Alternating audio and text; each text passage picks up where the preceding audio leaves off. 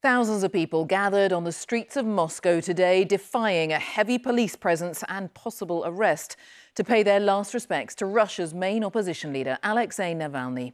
The crowds chanted his name as his funeral service was held two weeks after he died in prison. Navalny's mother was among the mourners allowed into the cemetery to see him buried, but his wife decided not to travel to Russia. Steve Rosenberg, our Russia editor, sent this report from Moscow. They came to say goodbye to the man who'd given them hope but died in prison. And outside the church, longer and longer, the queue of Russians wanting to pay their last respects to Alexei Navalny. He was our hope, Anna tells me. I feel like I'm burying my own son. He's the only person I can I could trust and I was dreaming of him to become our president, really, and it's a huge tragedy for me and for my people.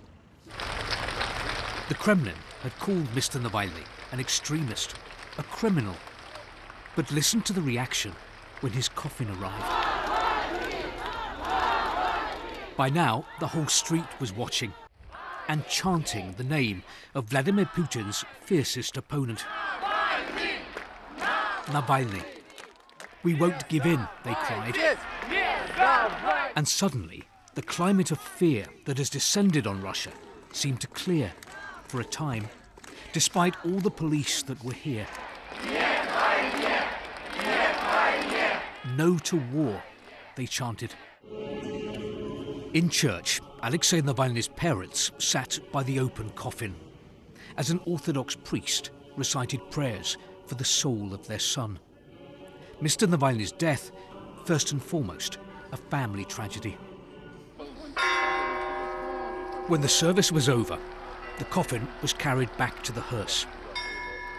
Then, from his supporters, a spontaneous show of respect for the man who had challenged the Kremlin. With carnations and roses, they sent him on his final journey. and the crowds followed. As they walked towards the cemetery, they chanted the kind of anti government slogans unheard on Russian streets for two years.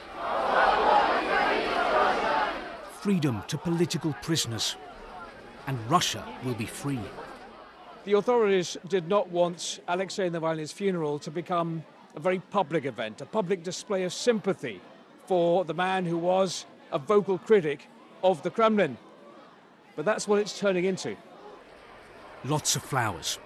But one tribute today came in a message from Mr. Navalny's wife, Yulia.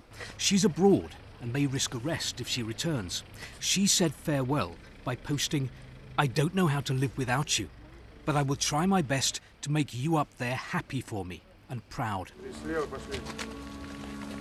As Alexei Navalny was laid to rest, a band played music from Terminator 2 and the Sinatra classic My Way. His way had been to stand up to power and imagine a different Russia he wouldn't live to see. Steve Rosenberg, BBC News, Moscow.